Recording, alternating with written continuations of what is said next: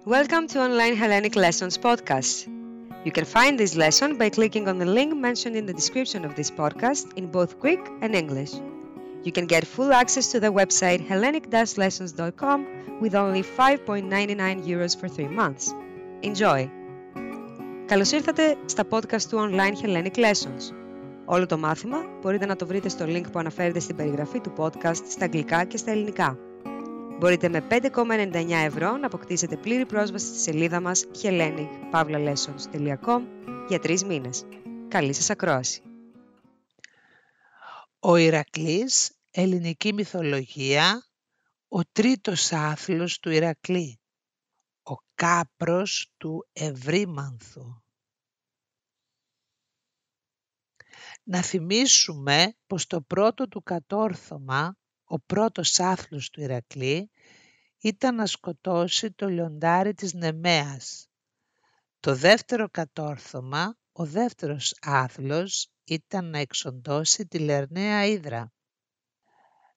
Μετά ο Ευρυσθέας έστειλε τον Ηρακλή να του φέρει τον Κάπρο, ένα φοβερό αγριογούρουνο που ζούσε στο βουνό Ερήμανθο της Πελοποννήσου, ζωντανό να του το φέρει ζωντανό.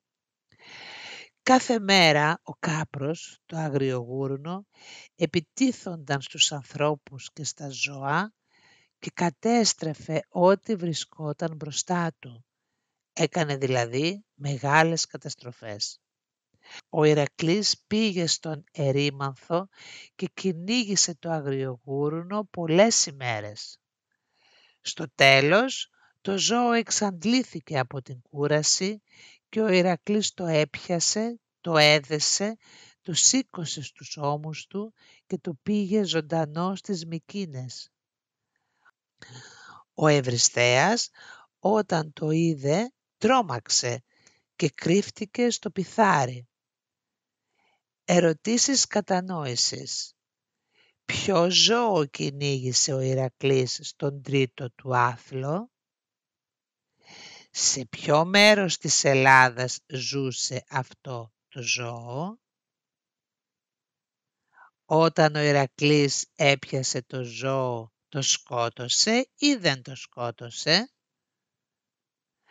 Πώς αντέδρασε ο Ευρυσθέας μόλις είδε τον κάπρο του ερήμανθου;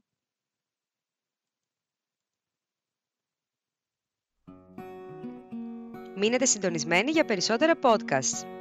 Stay tuned. Σας ευχαριστούμε.